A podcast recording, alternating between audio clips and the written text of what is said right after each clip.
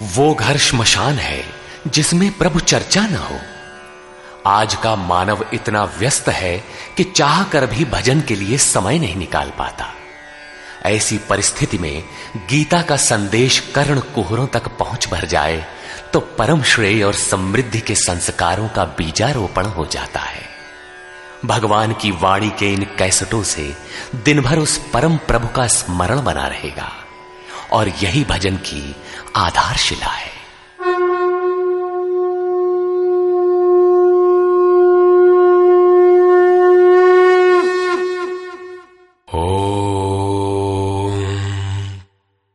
श्री परमात्मने नमः।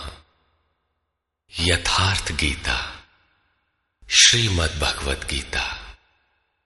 अथ नवमोध्याय प्रस्तुत अध्याय में योगेश्वर श्री कृष्ण ने स्वयं चर्चा की कि योग युक्त पुरुष का ऐश्वर्य कैसा है। सब में व्याप्त रहने पर भी वो कैसे निर्लेप है? करते हुए भी वो कैसे अकरता है? उस पुरुष के स्वभाव एवं प्रभाव पर प्रकाश डाला। योग को आचरण में ढालने पर आने वाले देवतादिक विघ्नों से सतर्क किया। और उस पुरुष के शरण होने पर बल दिया। श्री भगवान वाचा।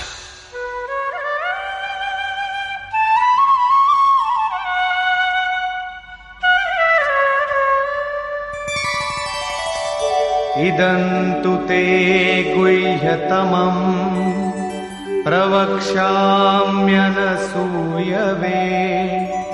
ज्ञानम् विज्ञानसहितम्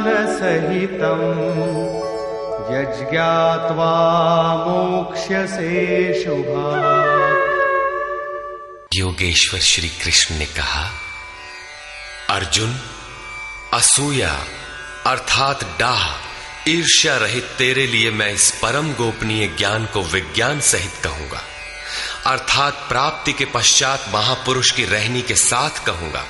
कि कैसे वो महापुरुष सर्वत्र एक साथ कर्म करता है, कैसे वो जागृति प्रदान करता है, रथी बनकर आत्मा के साथ कैसे सदैव रहता है। यत ज्ञातवा, जिसे साक्षात जानकर तू दुख रूपी संसार से मुक्त हो जाएगा। वो ज्ञान कैसा है, इस पर कहते हैं। राजविद्या राजगुह्यम् पवित्रमिदमुत्तमम् प्रत्यक्षावगमम् धर्म्यम् सुसुखम् कर्तुमव्ययम्। विज्ञान से संयुक्त ये ज्ञान सभी विद्याओं का राजा है। विद्या का अर्थ भाषा ज्ञान अथवा शिक्षा नहीं है। विद्या ही का ब्रह्म गति प्रदाया सा विद्या या विमुक्त विद्या उसे कहते हैं कि जिसके पास आए, उसे उठाकर ब्रह्म पथ पर चलाते हुए मोक्ष प्रदान कर दे यदि रास्ते में रिद्धियों, सिद्धियों अथवा प्रकृति में कहीं उलझ गया तो सिद्ध है कि अविद्या सफल हो गई। वो विद्या नहीं है। ये राज विद्या ऐसी है जो निश्चित कल्याण करने वाली है।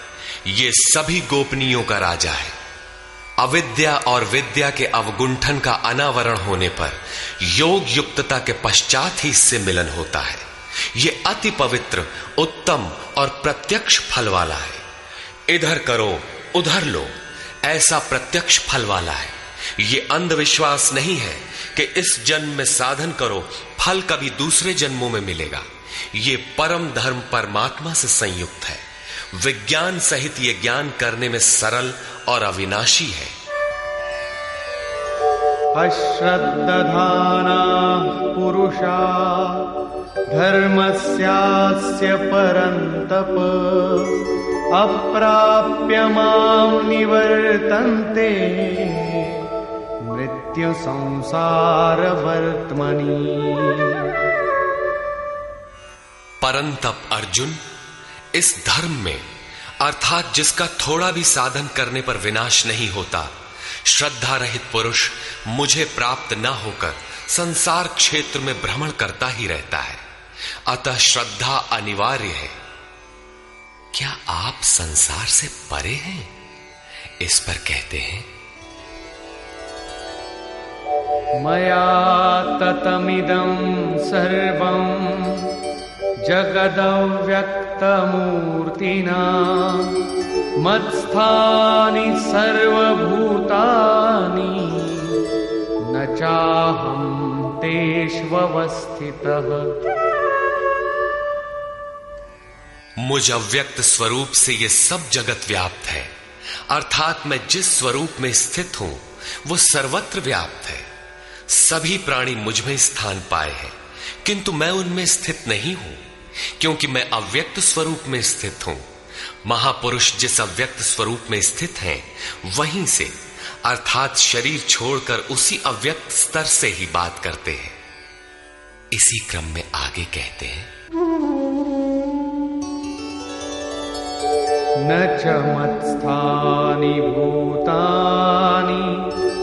पश्य मे भूतभृन्न च भूतस्थो। ममात्मा भूतभावनः। वस्तुतः सब भूत भी मुझमें स्थित नहीं है, क्योंकि वे मरण धर्मा है, प्रकृति के आश्रित हैं। किंतु मेरे योग माया के ऐश्वर्य को देख कि जीवधारियों को उत्पन्न और पोषण करने वाला मेरा आत्मा भूतों में स्थित नहीं है। मैं आत्म स्वरूप हूँ, इसलिए मैं उन भूतों में स्थित नहीं हूँ। यही योग का प्रभाव है। इसको स्पष्ट करने के लिए योगेश्वर श्री कृष्ण दृष्टांत देते हैं। यथाकाशस्थितो नित्यम् वायु सर्वत्र गो महान् तथा सर्वाणि भूतानि मत्स्थानीत्युपधारय। जैसे आकाश में ही उत्पन्न होने वाला महान वायु आकाश में सदैव स्थित है, किंतु उसे मलिन नहीं कर पाता। ठीक वैसे ही संपूर्ण भूत मुझमें स्थित है, ऐसा जान। ठीक इसी प्रकार में आकाशवत निर्लेप हो, वे मुझे मलिन नहीं कर पाते। प्रश्न पूरा हुआ। यही योग का प्रभाव है। अब योगी करता क्या है? इस पर कहते हैं।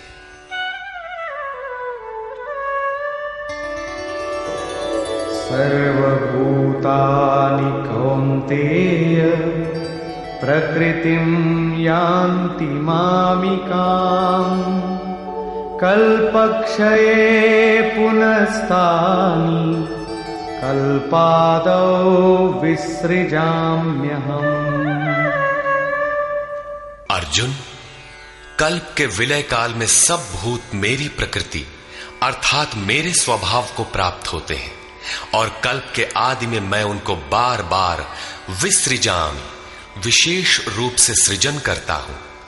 थे तो वे पहले से, किंतु विकृत थे, उन्हीं को रचता हूँ, सजाता हूँ। जो अचेत हैं, उन्हें जागृत करता हूँ, कल्प के लिए प्रेरित करता हूँ। कल्प का तात्पर्य है उत्थानोन्मुख परिवर्तन। आसुरी संपद से निकलकर जैसे जैसे पुरुष दैवी संपद में प्रवेश पाता है, यहीं से कल्प का आरंभ है, और जब ईश्वर भाव को प्राप्त हो जाता है, वही कल्प का क्षय है। अपना कर्म पूरा करके कल्प भी विलय हो जाता है। भजन का आरंभ कल्प का आदि है और भजन की पराकाष्ठा जहाँ लक्ष्य विदित होता है, कल्प का अंत है। जब ये प्रत्यगात्मा योनियों के कारणभूत राग द्वेषादि से मुक्ति पाकर अपने शाश्वत स्वरूप में स्थिर हो जाए, इसी को श्री कृष्ण कहते हैं कि वो मेरी प्रकृति को प्राप्त होता है। जो महापुरुष प्रकृति का विलय करके स्वरूप में प्रवेश पा गया, उसकी प्रकृति कैसी? क्या उसमें प्रकृति शेष ही है? नहीं। अध्याय तीन के तैतीसवें श्लोक में योगेश्वर श्री कृष्ण कह चुके हैं कि सभी प्राणी अपनी प्रकृति को प्राप्त होते हैं। जैसा उनके ऊपर प्रकृति के गुणों का दबाव है, वैसा करते हैं।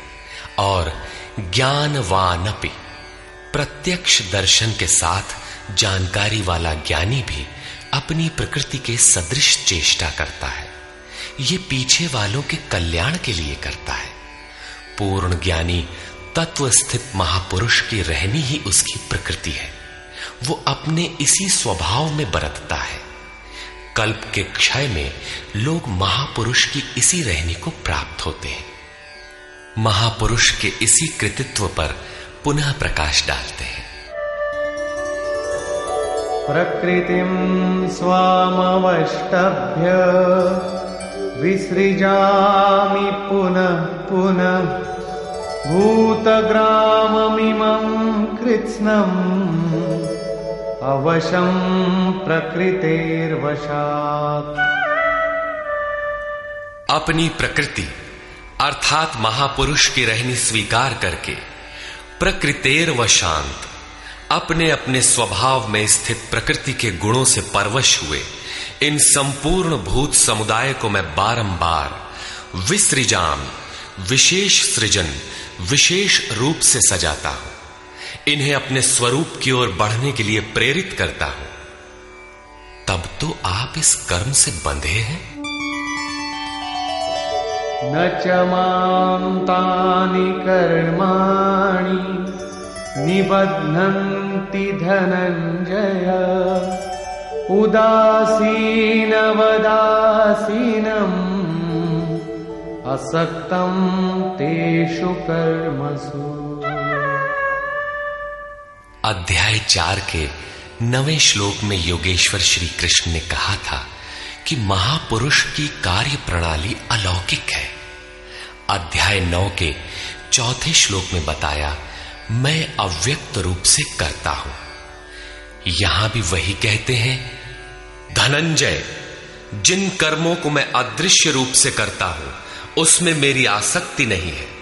उदासीन के सदृश स्थित रहने वाले मुझ परमात्म स्वरूप को वे कर्म नहीं बांधते, क्योंकि कर्म के परिणाम में जो लक्ष्य मिलता है, उसमें मैं स्थित हूँ। इसलिए उन्हें करने के लिए मैं विवश नहीं हूँ। ये तो स्वभाव के साथ जुड़ी प्रकृति के कार्यों का प्रश्न था। महापुरुष की रहनी थी, उनकी रचना थी। अब मेरे अध्यास से जो माया रचती है, वो क्या है? वो भी एक कल्प है। मयाध्यक्षेण प्रकृतिः सूयते सचराचरम्। हेतुनानेन कौन्तेय। जगद्विपरिवर्तते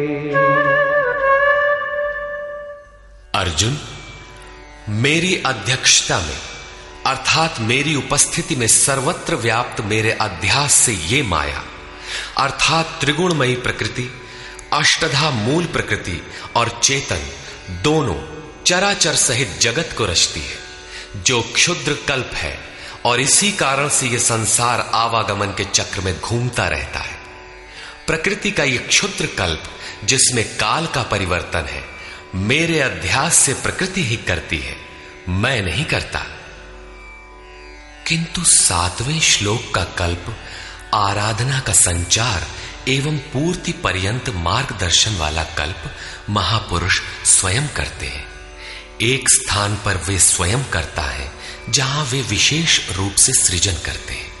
यहाँ करता प्रकृति है, जो केवल मेरे आभास से ये क्षणिक परिवर्तन करती है, जिसमें शरीरों का परिवर्तन, काल परिवर्तन, युग परिवर्तन इत्यादि आते हैं।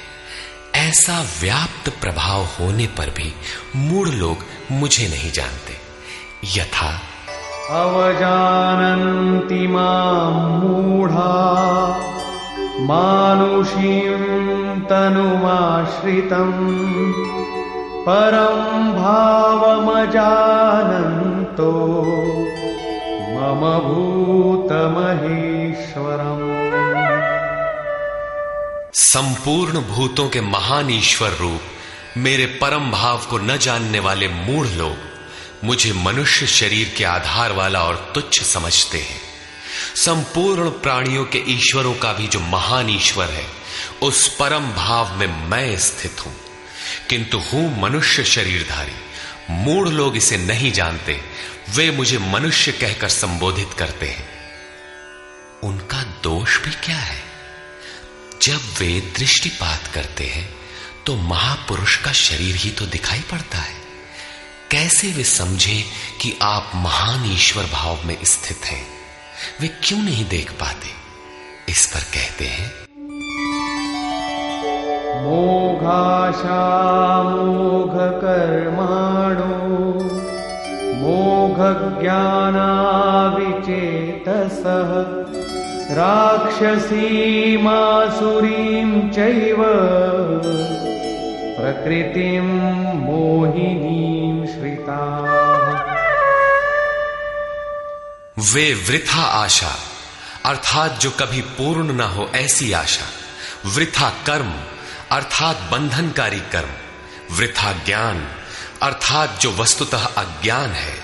विचेत सह विशेष रूप से अचेत हुए राक्षसों और असुरों के से मोहित होने वाले स्वभाव को धारण किए होते हैं। अर्थात आसुरी स्वभाव वाले होते हैं, इसलिए मनुष्य समझते हैं।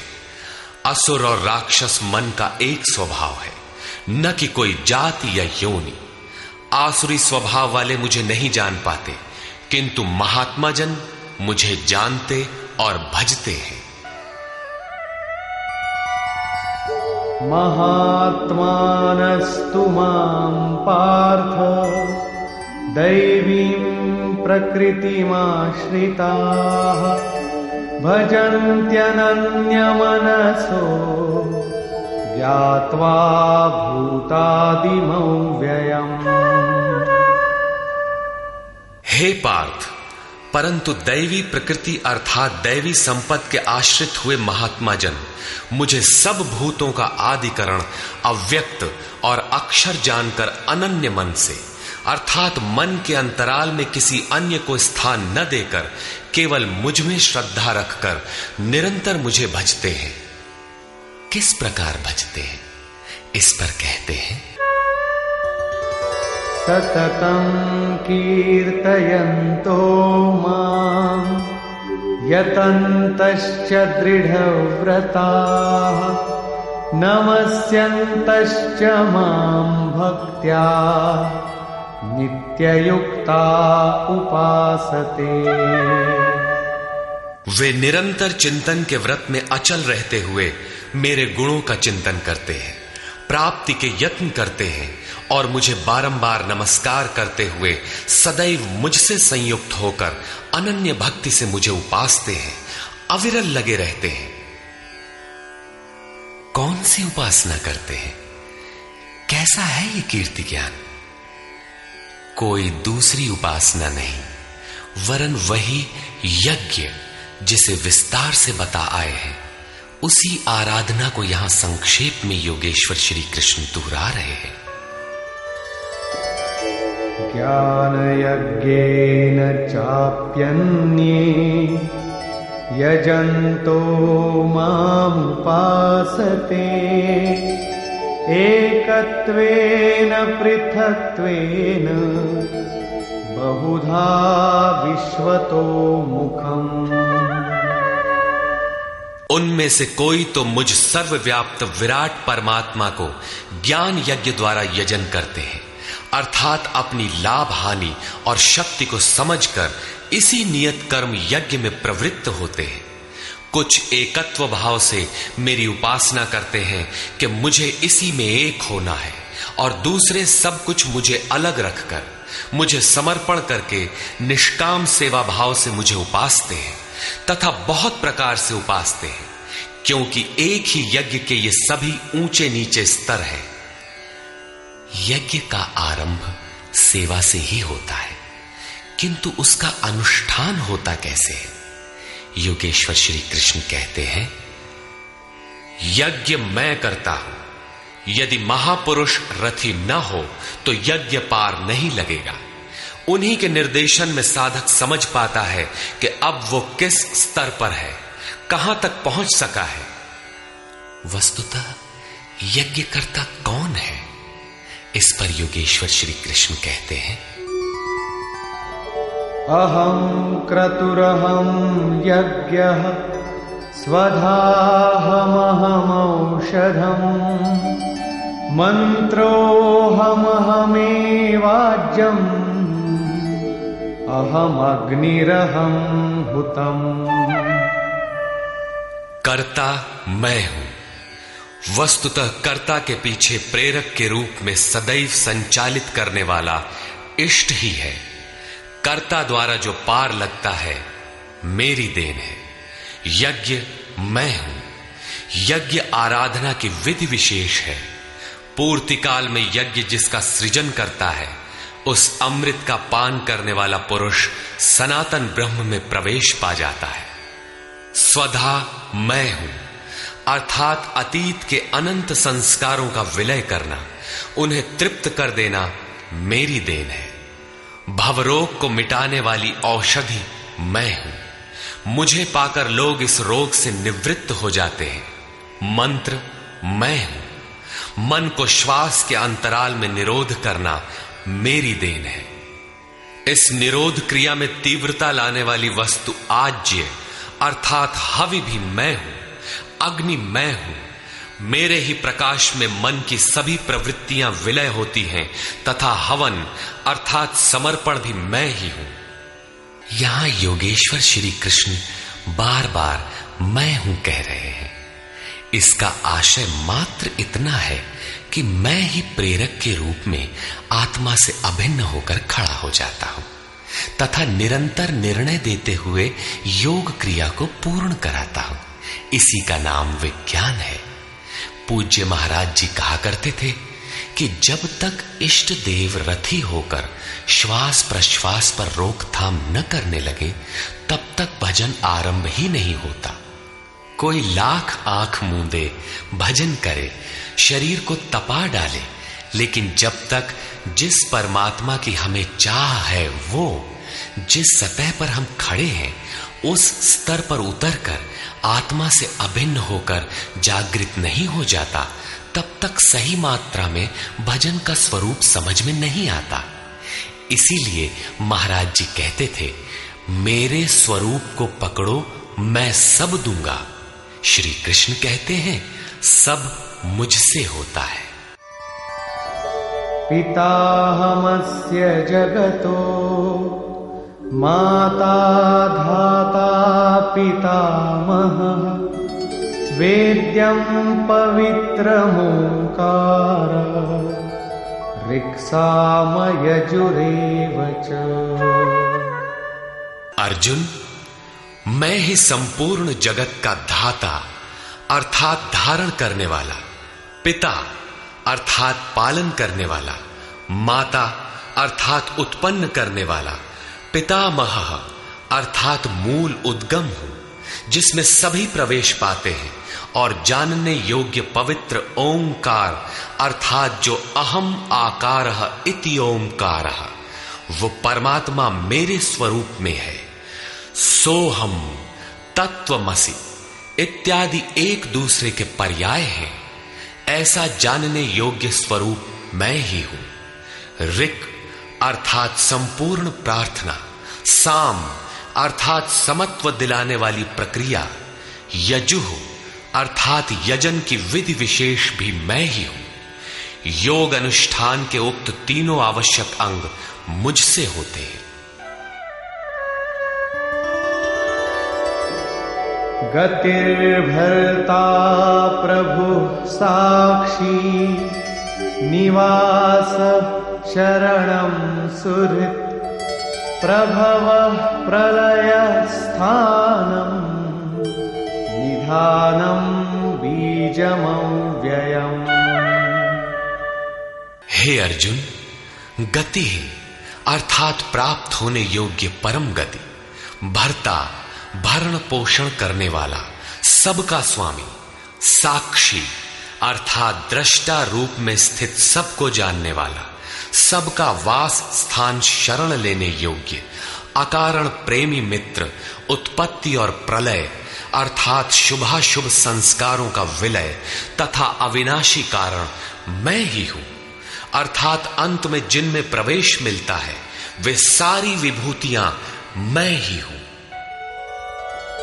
तपाम्यहमहं वर्षम्। निगृह्णाम्युत्सृजामि च। अमृतं चैव मृत्युश्च। सदसच्चाहमर्जुन। मैं सूर्य रूप से तपता हूँ, वर्षा को आकर्षित करता हूँ। मृत्यु से परे अमृतत्व तथा मृत्यु, सत और असत सब कुछ मैं ही हूँ। अर्थात जो परम प्रकाश प्रदान करता है, वो सूर्य मैं ही हूँ। कभी कभी भजने वाले मुझे असत भी मान बैठते हैं, वे मृत्यु को प्राप्त होते हैं। इस प्रकार कहते हैं। त्रैविद्या सोमपा पापा यज्ञैरिष्ट्वा स्वर्गतिं प्रार्थयन्ते। ते पुण्यमासाद्य सुरेन्द्रलोकम्। अश्नन्ति दिव्यान् दिवि देवभोगा आराधना विद्या के तीनों अंग, ऋक, साम और यज, अर्थात प्रार्थना, समत्व की प्रक्रिया और यजन का आचरण करने वाले, सोम अर्थात चंद्रमा के क्षीण प्रकाश को पाने वाले पाप से मुक्त होकर पवित्र हुए पुरुष उसी यज्ञ की निर्धारित प्रक्रिया द्वारा मुझे इष्ट रूप में पूज कर स्वर्ग के लिए प्रार्थना करते हैं। यही असत की कामना है, जिससे वे मृत्यु को प्राप्त होते हैं। उनका पुनर्जन्म होता है, जैसा पिछले श्लोक में योगेश्वर ने बताया। वे पूजते मुझे ही हैं, उसी निर्धारित विधि से पूजते हैं, किंतु बदले में स्वर्ग की याचना करते हैं। वे पुरुष अपने पुण्य के फल स्वरूप इंद्रलोक को प्राप्त होकर स्वर्ग में देवताओं के दिव्य भोग भोगते हैं। अर्थात ये भोग भी मैं ही देता हूँ। ते तं भुक्त्वा स्वर्गलोकं विशालम् क्षीणे पुण्ये मर्त्यलोकं विशन्ति। एवं त्रयी धर्ममनुप्रपन्ना गतागतं कामकामा लभन्ते वे उस विशाल स्वर्ग को भोग कर पुण्य क्षीण होने पर मृत्यु लोक अर्थात जन्म मृत्यु को प्राप्त होते हैं। इस प्रकार त्रयी धर्मम प्रार्थना, समत्व एवं यजन की तीनों विधियों से एक ही यज्ञ का अनुष्ठान करने वाले, मेरे शरण हुए भी कामना वाले पुरुष बारंबार जाने आने को, अर्थात पुनर्जन्म को प्राप्त होते हैं। अतः किसी प्रकार की कामना नहीं करनी चाहिए। जो कामना नहीं करते, उन्हें क्या मिलता है? अनन्याश्चिन्तयन्तो माम्। ये जना पर्युपासते। तेषां नित्याभियुक्तानां योगक्षेमं वहाम्यहम्। अनन्य भाव से मुझमें स्थित भक्तजन मुझ परमात्म स्वरूप का निरंतर चिंतन करते हैं। पर्युपासते। लेश मात्र भी त्रुटि न रखकर मुझे उपासते हैं। उन नित्य एक ही भाव भाव से संयुक्त हुए पुरुषों का योग क्षेम मैं स्वयं वहन करता हूँ। अर्थात उनके योग की सुरक्षा की सारी ज़िम्मेदारी मैं अपने हाथ में लेता हूँ। इतना होने पर भी लोग अन्य देवताओं को भजते हैं। येऽप्यन्यदेवता भक्ता यजन्ते श्रद्धयान्विता। तेऽपि मामेव कौन्तेय यजन्त्यविधिपूर्वकम्। कौनते, श्रद्धा से युक्त हुए जो भक्त दूसरे दूसरे देवताओं को पूजते हैं वे भी मुझे ही पूजते हैं, किंतु उनका वो पूजना अविधि पूर्वक है। मेरी प्राप्ति की विधि से रहित है। यहाँ योगेश्वर श्री कृष्ण ने दूसरी बार देवताओं के प्रकरण को लिया है। सर्वप्रथम अध्याय सात के बीसवें से तेईसवें श्लोक तक उन्होंने कहा, अर्जुन, कामनाओं द्वारा जिनके ज्ञान का अपहरण कर लिया गया है ऐसे मूल बुद्धि पुरुष अन्य देवताओं की पूजा करते हैं। और जहाँ पूजा करते हैं, वहाँ देवता नाम की सक्षम सत्ता तो है नहीं। परंतु पीपल, पत्थर, भूत, भवानी अथवा अन्यत्र जहाँ उनकी श्रद्धा झुक जाती है, वहाँ कोई देवता नहीं है। मैं ही सर्वत्र हूँ। उस स्थान पर मैं ही खड़ा होकर उनकी देव श्रद्धा को उन स्थानों पर स्थिर करता हूँ। मैं ही फल का विधान करता हूँ, फल देता हूँ। फल निश्चित मिलता है, किंतु उनका फल नाशवान है। आज है तो कल भोगने में आ जाएगा, नष्ट हो जाएगा, जबकि मेरा भक्त नष्ट नहीं होता। अतः वे मूल बुद्धि, जिनके ज्ञान का अपहरण हो गया है, वही अन्य देवता की पूजा करते हैं। प्रस्तुत अध्याय नौ के तेईस से पच्चीसवें श्लोक तक योगेश्वर श्री कृष्ण पुनः दोहराते हैं। अर्जुन, जो श्रद्धा से अन्य अन्य देवताओं को पूजते हैं, वे मुझे ही पूजते हैं, किंतु अविधि पूर्वक है। अब प्रश्न उठता है कि जब वे भी प्रकारांतर से आपको ही पूजते हैं और फल भी मिलता ही है तो दोष क्या है? अहम ही सर्वयज्ञाना भोक्ता च प्रभुरेव च। न तु मामभिजानन्ति, तत्त्वेनातश्च वन्ति ते। संपूर्ण यज्ञों का भोक्ता, अर्थात यज्ञ जिसमें विलय होते हैं, यज्ञ के परिणाम में जो मिलता है वो मैं हूँ, और स्वामी भी मैं ही हूँ, परंतु वे मुझे तत्व से भली प्रकार नहीं जानते, इसलिए च्यवंती गिरते हैं। अर्थात वे कभी अन्य देवताओं में गिरते हैं, और तत्व से जब तक नहीं जानते, तब तक कामनाओं से भी गिरते हैं। उनकी गति क्या है? यान्ति देवव्रता देवान्। पितॄन्यान्ति पितृव्रता। भूतानि यान्ति भूतेजा। यान्ति मद्याजिनोऽपि अर्जुन, देवताओं को पूजने वाले देवताओं को प्राप्त होते हैं। देवता हैं तो परिवर्तित सत्ता, वे अपने सदकर्मानुसार जीवन व्यतीत करते हैं। पितरों को पूजने वाले पितरों को प्राप्त होते हैं, अर्थात अतीत में उलझे रहते हैं। भूतों को पूजने वाले भूत होते हैं, शरीर धारण करते हैं, और मेरा भक्त मुझे प्राप्त होता है। वे मेरे साक्षात स्वरूप होते हैं, उनका पतन नहीं होता। इतना ही नहीं, मेरी पूजा का विधान भी सरल है। पत्रम पुष्पम फलम तोयम्। यो मे भक्त्या प्रयच्छति, तदहं भक्त्युपहृतम्। अश्नामि प्रयतात्मनः। भक्ति का आरंभ यहीं से है कि पत्र, पुष्प, फल, जल इत्यादि जो कोई मुझे भक्ति पूर्वक अर्पित करता है मन से प्रयत्न करने वाले उस भक्त का वो सब मैं खाता हूँ अर्थात स्वीकार करता हूँ।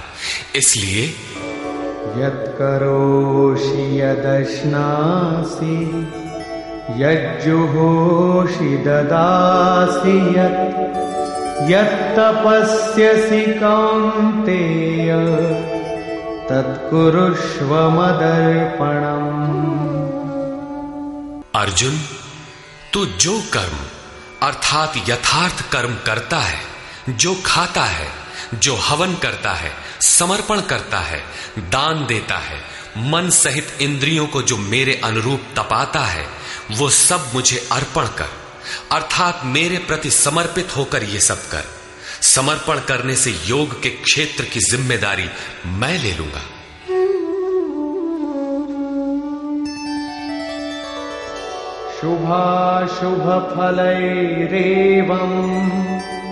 मोक्ष्य से कर्म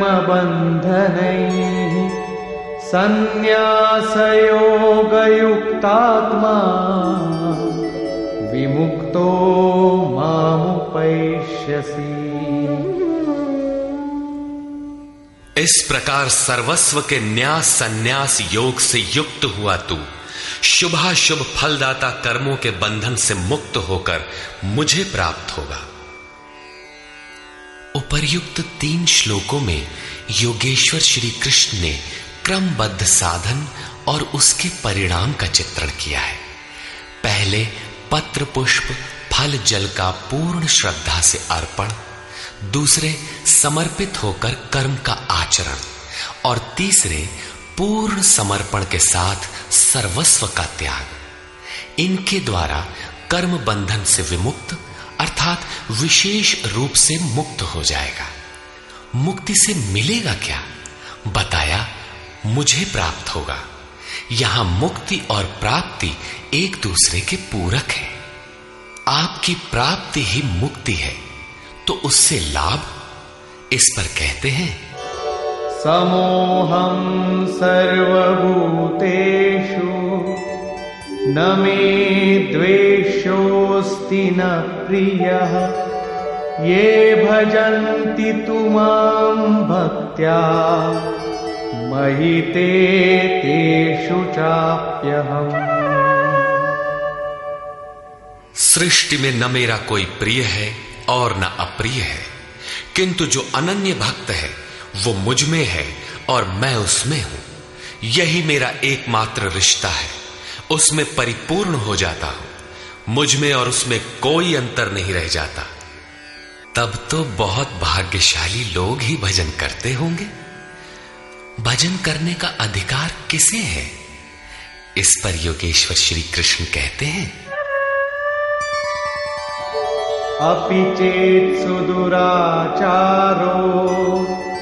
भजते मामनन्यभाक् साधुरेव समन्तव्यः, सम्यग् व्यवसितो हि सः।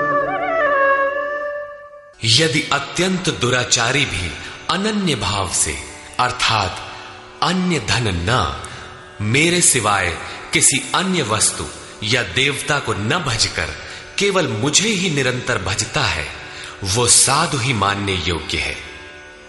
अभी वो साधु हुआ नहीं है, किंतु उसके हो जाने में संदेह भी नहीं है, क्योंकि वो यथार्थ निश्चय से लग गया है।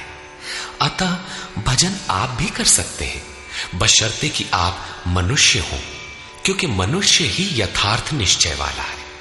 गीता पापियों का उद्धार करती है, और वो पथिक क्षिप्रं भवति धर्मात्मा। शश्वच्छान्तिं निगच्छति। कौन्तेयप्रतिजानी। न मे भक्तः प्रणश्यति। इस भजन के प्रभाव से वो दुराचारी भी शीघ्र ही धर्मात्मा हो जाता है। परम धर्म परमात्मा से संयुक्त हो जाता है। तथा सदैव रहने वाली परम शांति को प्राप्त होता है। कौन कौनते तो निश्चय पूर्वक सत्य जान कि मेरा भक्त कभी नष्ट नहीं होता।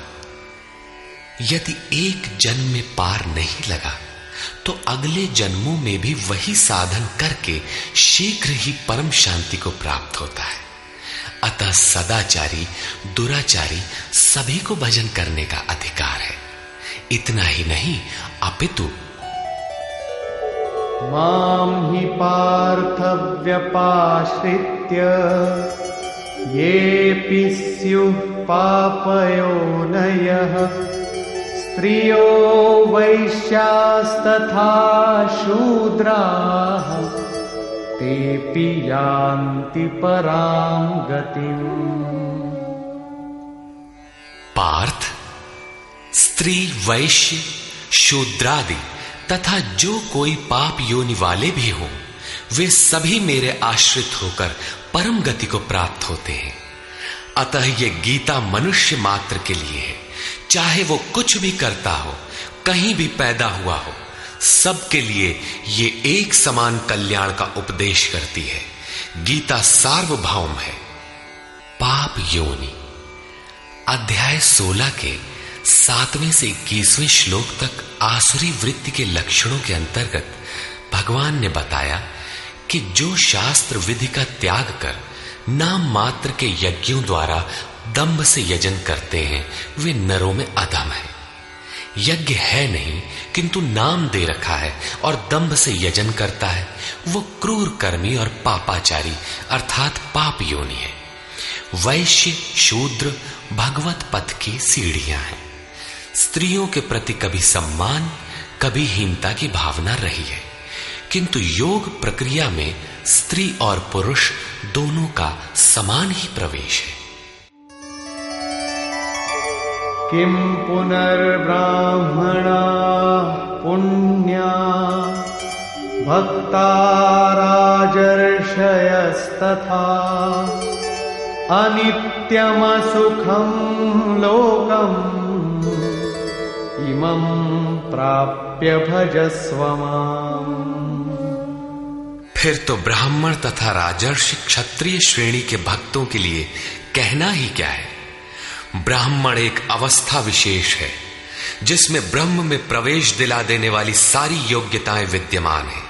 शांति, आर्जव, अनुभवी, उपलब्धि, ध्यान और इष्ट के निर्देशन पर जिसमें चलने की क्षमता है यही ब्राह्मण की अवस्था है।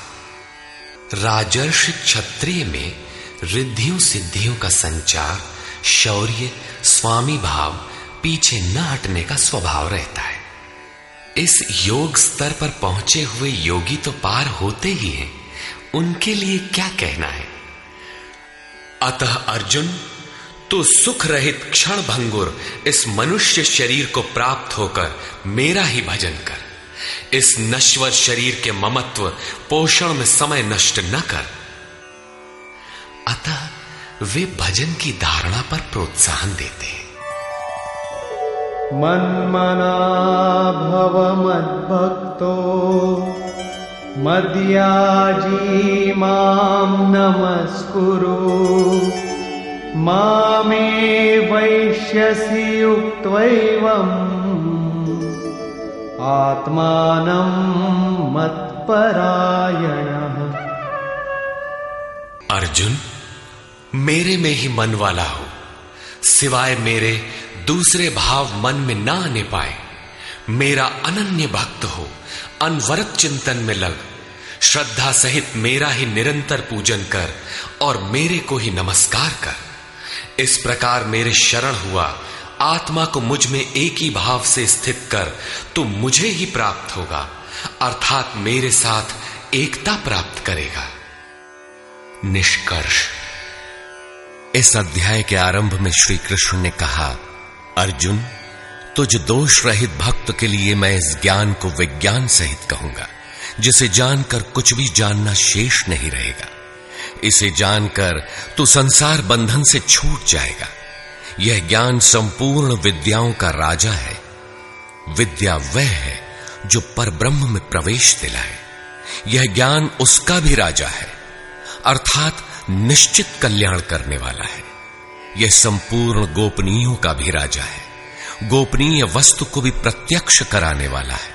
यह प्रत्यक्ष फल वाला, साधन करने में सुगम और अविनाशी है।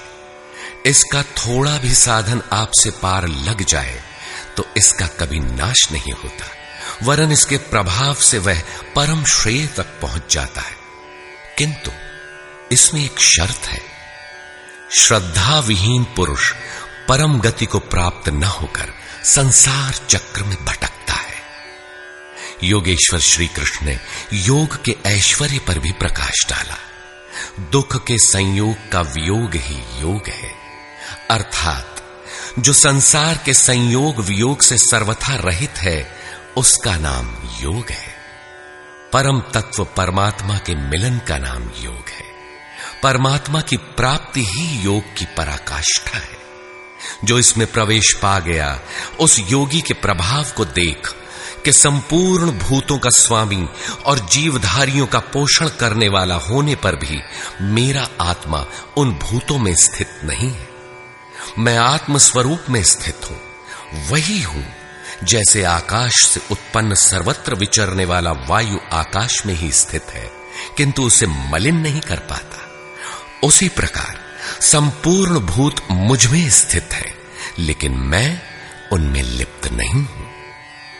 अर्जुन, कल्प के आदि में मैं भूतों को विशेष प्रकार से रचता हूँ, सजाता हूँ और कल्प के पूर्ति काल में संपूर्ण भूत मेरी प्रकृति को अर्थात योगारूढ़ महापुरुष की रहनी को, उनके अव्यक्त भाव को प्राप्त होते हैं। यद्यपि महापुरुष प्रकृति से परे हैं, किंतु प्राप्ति के पश्चात स्वभाव अर्थात स्वयं में स्थित रहते हुए लोक संग्रह के लिए जो कार्य करता है, वह उसकी एक रहनी है। इसी रहनी के कार्यकलाप को उस महापुरुष की प्रकृति कहकर संबोधित किया गया है। एक रचयिता तो मैं हूँ, जो भूतों को कल्प के लिए प्रेरित करता हूँ, और दूसरी रचयिता त्रिगुणमयी प्रकृति है, जो मेरे अध्यास से चराचर सहित भूतों को रचती है। यह भी एक कल्प है, जिसमें शरीर परिवर्तन, स्वभाव परिवर्तन और काल परिवर्तन निहित है। इस प्रकार कल्प दो प्रकार के हैं। एक तो वस्तु का, शरीर और काल का परिवर्तन कल्प है। यह परिवर्तन प्रकृति ही मेरे आभास से करती है। किंतु इससे महान कल्प, जो आत्मा को निर्मल स्वरूप प्रदान करता है, उसका श्रृंगार महापुरुष करते हैं। वे अचेत भूतों को सचेत करते हैं। भजन का आदि ही इस कल्प का आरंभ है, और भजन की पराकाष्ठा कल्प का अंत है। जब यह कल्प भवरोग से पूर्ण निरोग बनाकर शाश्वत ब्रह्म में प्रवेश, अर्थात स्थिति दिला देता है, उस प्रवेश काल में योगी मेरी रहनी और मेरे स्वरूप को प्राप्त होता है। प्राप्ति के पश्चात महापुरुष की रहनी ही उसकी प्रकृति है। योगेश्वर श्री कृष्ण कहते हैं, अर्जुन मूढ़ लोग मुझे नहीं जानते। मुझ ईश्वरों के ईश्वर को भी तुच्छ समझते हैं। साधारण मनुष्य मानते हैं। प्रत्येक महापुरुष के साथ यह विडंबना रही है कि तत्कालीन समाज ने उनकी उपेक्षा की, उनका डटकर विरोध हुआ। श्री कृष्ण भी इसके अपवाद नहीं थे। वे कहते हैं, मैं परम भाव में स्थित हूँ, किंतु शरीर मेरा भी मनुष्य का ही है। अतः मूढ़ पुरुष मुझे तुच्छ कहकर, मनुष्य कहकर संबोधित करते हैं। ऐसे लोग व्यर्थ आशा वाले, व्यर्थ कर्म वाले, व्यर्थ ज्ञान वाले हैं कि कुछ भी करें और कह दें कि हम तो कामना नहीं करते। हो गए निष्काम कर्मयोगी। वे आसुरी स्वभाव वाले मुझे नहीं परख पाते, किंतु दैवी संपद को प्राप्त जन अनन्य भाव से मेरा ध्यान करते हैं, मेरे गुणों का निरंतर चिंतन करते हैं। अनन्य उपासना, अर्थात यज्ञार्थ कर्म के दो ही मार्ग हैं। पहला है ज्ञान मार्ग, अर्थात अपने भरोसे, अपनी शक्ति को समझकर उसी नियत कर्म में प्रवृत्त होना, और दूसरी विधि, स्वामी सेवक भावना की है, जिसमें सदगुरु के प्रति समर्पित होकर वही कर्म किया जाता है। इन्हीं दो दृष्टियों से लोग मुझे उपासते हैं, किंतु उनके द्वारा जो पार लगता है वह यज्ञ, वह हवन, वह कर्ता, श्रद्धा और औषधि जिससे भावरोग की चिकित्सा होती है, मैं ही हूँ। अंत में जो गति प्राप्त होती है, वह गति भी मैं ही हूँ। इसी यज्ञ को लोग त्रैविद्या, प्रार्थना, यजन और समत्व दिलाने वाली विधियों से संपादित करते हैं, किंतु बदले में स्वर्ग की कामना करते हैं। तो मैं स्वर्ग भी देता हूँ। उसके स्वभाव से वे इंद्र पद प्राप्त कर लेते हैं। दीर्घ काल तक उसे भोगते हैं, किंतु पुण्य क्षीण होने पर वे पुनर्जन्म को प्राप्त होते हैं। उनकी क्रिया सही थी, किंतु भोगों की कामना रहने पर पुनर्जन्म पाते हैं। अतः भोगों की कामना नहीं करनी चाहिए। जो अनन्य भाव से, अर्थात मेरे सिवाय दूसरा है ही नहीं ऐसे भाव से जो निरंतर मेरा चिंतन करते हैं, लेश मात्र भी त्रुटि न रह जाए, ऐसे जो भजते हैं, उनके योग की सुरक्षा का भार मैं अपने हाथ में ले लेता हूँ। इतना होने पर भी कुछ लोग अन्य देवताओं की पूजा करते हैं। वे भी मेरी ही पूजा करते हैं, किंतु वह मेरी प्राप्ति की विधि नहीं है। वे संपूर्ण यज्ञों के भोक्ता के रूप में मुझे नहीं जानते अर्थात उनकी पूजा के परिणाम में मैं नहीं मिलता, इसीलिए उनका पतन हो जाता है। वे देवता, भूत अथवा पितरों के कल्पित रूप में निवास करते हैं, जबकि मेरा भक्त साक्षात मुझमें निवास करता है, मेरा ही स्वरूप हो जाता है। योगेश्वर श्री कृष्ण ने इस यज्ञार्थ कर्म को अत्यंत सुगम बताया कि कोई फल, फूल या जो भी श्रद्धा से देता है, उसे मैं स्वीकार करता हूँ। अतः अर्जुन, तू जो कुछ आराधना करता है, मुझे समर्पित कर। जब सर्वस्व का न्यास हो जाएगा, तब योग से युक्त हुआ तू कर्मों के बंधन से मुक्त हो जाएगा और वह मुक्ति मेरा ही स्वरूप है।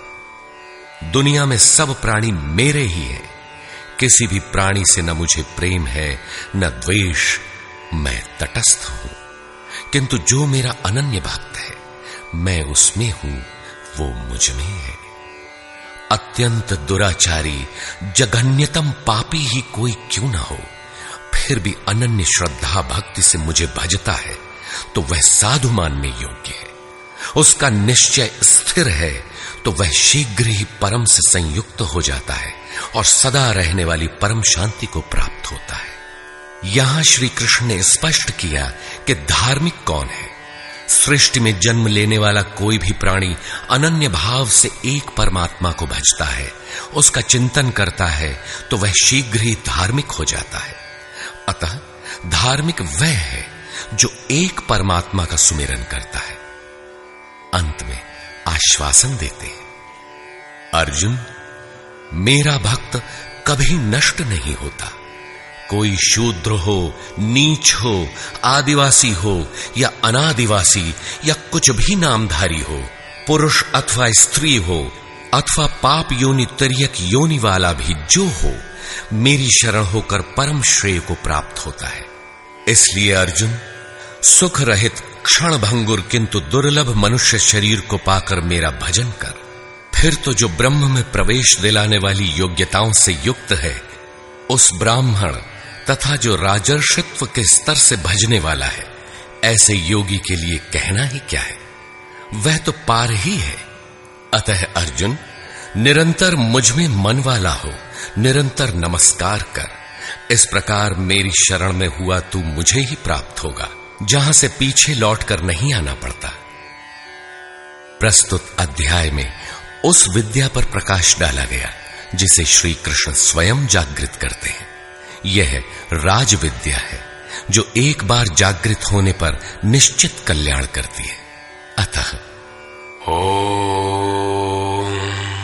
तत्सदिति श्रीमद्भगवद गीता सूपनिषत्सु ब्रह्म विद्यायाम योग शास्त्रे श्री कृष्णार्जुन संवादे राज विद्या जागृति नाम नवमोध्याय इस प्रकार स्वामी अड़गड़ानंद कृत श्रीमद भगवद गीता के भाष्य यथार्थ गीता का नवा अध्याय पूर्ण होता है। हरिओ तत्सत।